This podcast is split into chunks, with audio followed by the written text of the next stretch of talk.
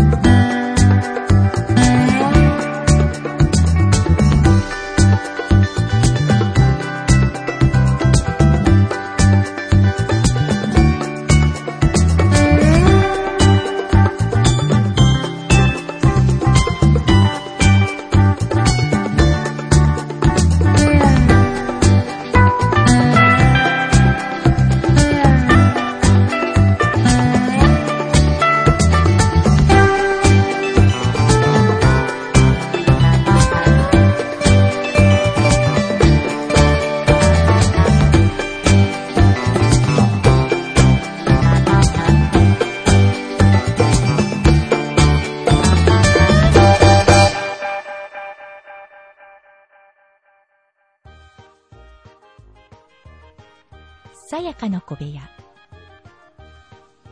今回は岐阜県美濃市の丸重製紙企業組合をご紹介したいと思います。リポーターは伊能さんです。それではお聞きください。皆さんこんにちは。私は今丸重製紙企業組合にお邪魔しています。今日は専務理事の辻様にお話を伺いたいと思います。辻さんよろしくお願いします。はい、よろしくお願いします。まず、そもそも、丸重製紙企業組合ってすごく硬い名前だなって思うんですが、はい、普通の会社でいらっしゃるんですか？やってることは普通の会社と全く同じで、はい、株式会あごめんなさい丸重製紙株式会社と思ってもらえればあそうなんはい、全く問題ないんですけども、はい、まあ、成り立ちとしてはこの辺の地域がもともと手すき和紙の職人の家がこう密集しているような地域だったんで、はい、まあ、会社を作る時はまあそういった手すきの方の仕事がちょっとずつ減りつつある時でうん、でまあ、そういった職人さんがお金を出し合って、うん、えー、組合という形で機械を買って、はい、その温度を取ったのがうちの祖父であって、まあ、初代という形ですね。はい、創業は何年でいらっしゃいましたっけ？は、えー、昭和26年。昭和26年だとちょうど戦争が終わって復興し始めてっていう頃ですよね、はい、そうですね。その頃で紙の需要とかが減ってきたんですか？やっぱり近代化の波が来てこういう機械好きとかまあ、あとはその紙に代わる石油系の素材がどんどん入ってくるようになったりとかで、はい、はい、そういう時代だったので、はい、まあ、うちのその祖父がまあ、祖父も戦地から帰ってきた元軍人なんですけど、あそうなんですね、はい、そうするとやはり戦争へ行って帰られてきた方のパワーというんですかね、うん、そういうのが皆さんを引っ張っていかれたんですかね。そうですね、まあ、その祖父に限らずその時代の先人の方たちは日本を復興するために本当にもうものすごいパワーで引っ張ってもらったと思うんで。あえー、そうですね、はい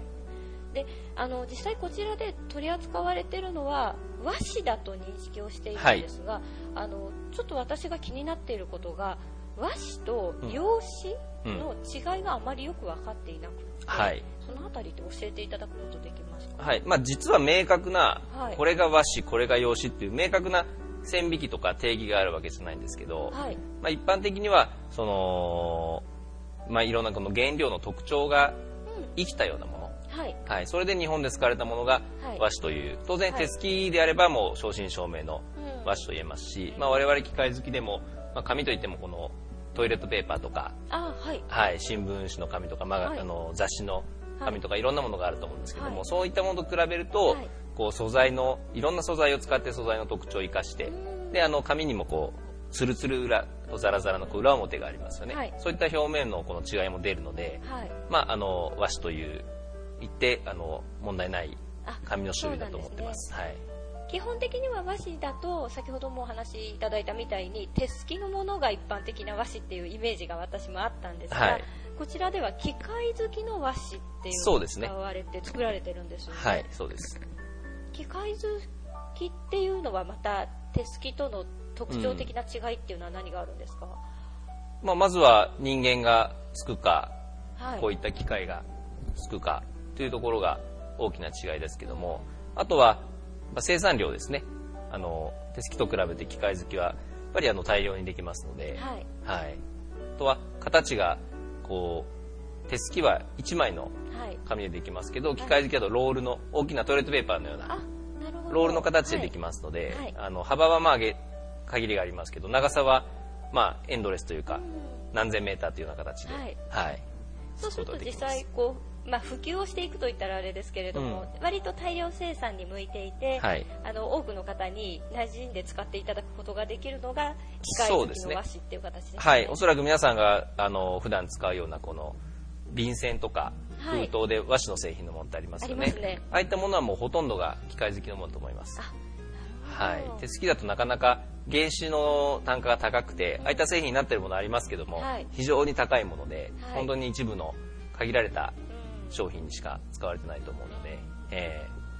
ー、そうですね。普及品という言い方でいいのかわからないですが、はい、その方がやはりあのこちらも手が出しやすいのでいろいろな場面で使っていきやすいですよね。はい、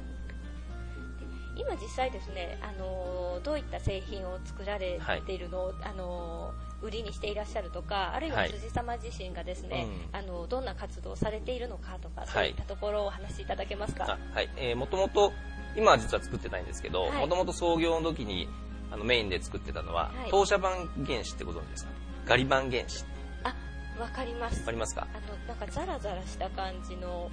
茶色っぽいという、ね、そうですね、薄い岩皮紙にろう引きしたもの。で、方眼の目がこう印刷してあって、それに鉄筆って言ってみれば、鉛筆、その芯の入ってない鉛筆ですね、先っちょの尖った。それで、そのろうを削るように字を書いて、それでね、こうインクを流し印刷すると、その削った部分だけ印刷されて、っていう形で、昔の、こう、学級通信みたいな、そうそうそう、ああいったものは先生とか、学級の委員長とかが、おそらくそのガリ版原子でこう、書いて、まあ、今でいうプリンターの先駆けというか、るほど、はい、そういったものの用紙を結構この辺りは空いてましたね。あそうなんですね、はい、今のお話ちょっと整理させていただくともともとの、あの原子紙があったところにろうが1枚引いてあるのでそれだと水分がまず通らない状態ですのでそうですねインクが。そのろうを削るような形で文字を書くので、はい、そこにろうが削れてインクが染みて印刷ができるそういうことです。ねはい。あ元がそういうものなんそういった紙をメインでついてました。はい、で、まあ、その、あとは、今でも100種類ぐらいの紙をついてるんですけども、はい、今も残ってるものでいくと、はい、あの、岐阜で有名な岐阜提灯の提灯の原子であったりとか、あとは、えー、いろんな美術品の修復に使われるような紙であったりとか、だいぶ減りましたけど和傘の紙であったりとか、あとこう焼き物にちょっとこう模様をつけるための紙であったりとか、あの美濃焼有名ですよね岐阜県も、はい。はい、まあ、そちらで使われる紙なんですけど、はい、まあ、そういったものもありますし。転写なんですか？あそうです。転写用紙です。あへはい。それをその薄いその和紙に銅板印刷っていう方法で模様を印刷して、はい、その印刷した紙を素焼きの状態ですね陶器の、はい、そこにあの貼り付けて水でこうハケで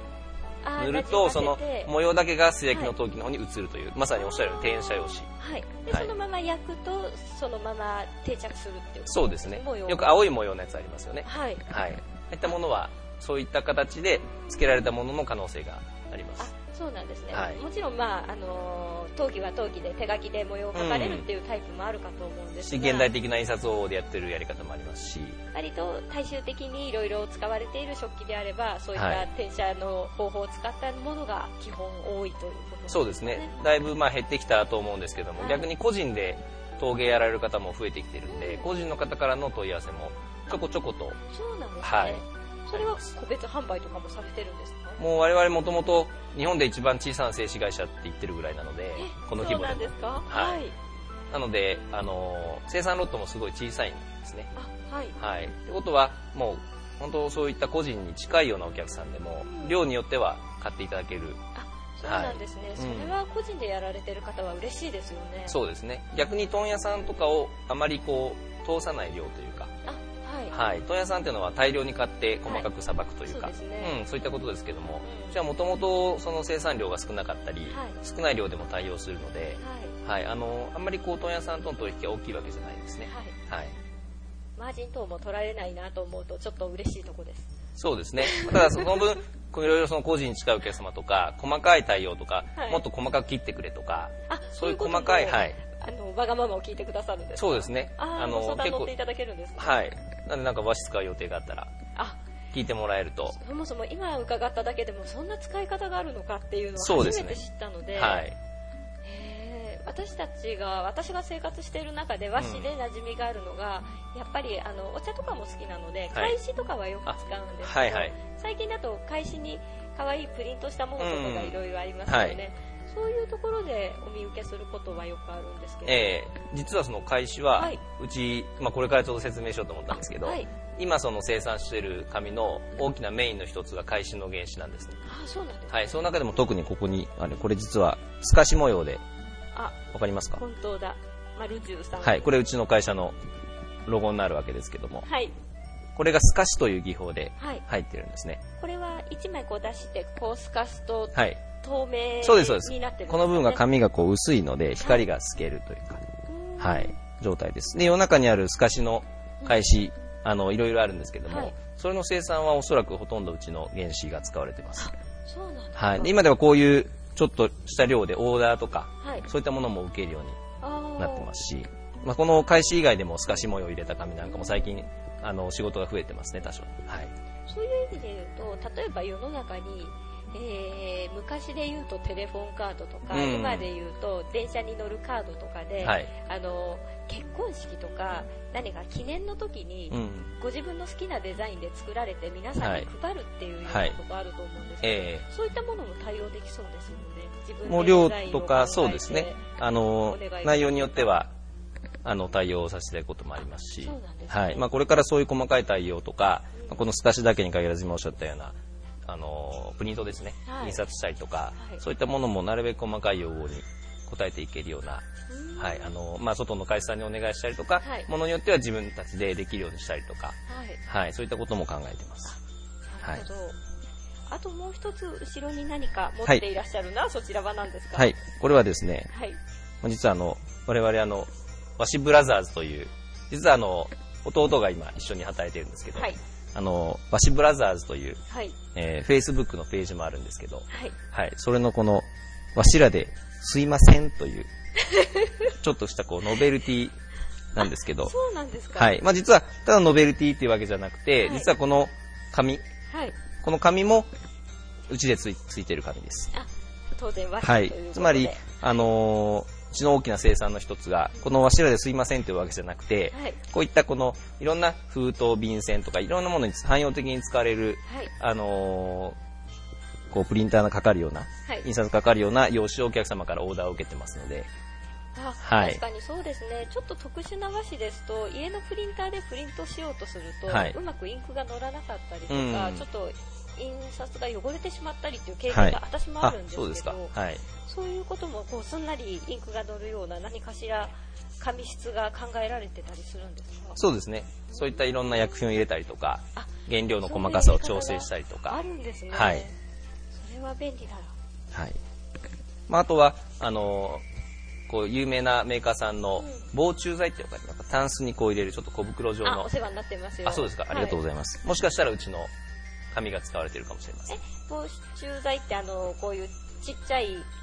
そうです。まあ、何社、何社かから出てますけども。タンスの中にこう、季節ごとに入れるものですよね。はい。あの、外の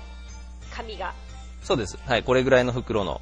になってるので、はい。はい、あ、そうなんです、ね、あるメーカーさんのものの原種をうちで。それはメーカーさんの製品を見ても、マルジュさんのお名前がどっかに書いてあることはないんです、ね、ないんです。はい。そういう目に見えないところでも、意外に私たちの身近にじゃあ、いろんな製品としてあるんですね。すねはい。ほとんどが皆さんの目に映らない紙だと思います。はい。でも近くに私たちの生活を助けてくれているわけですね。実はある可能性もありますね。はい。いかがでしたでしょうか？今回のさやかの小部屋次回もお楽しみに。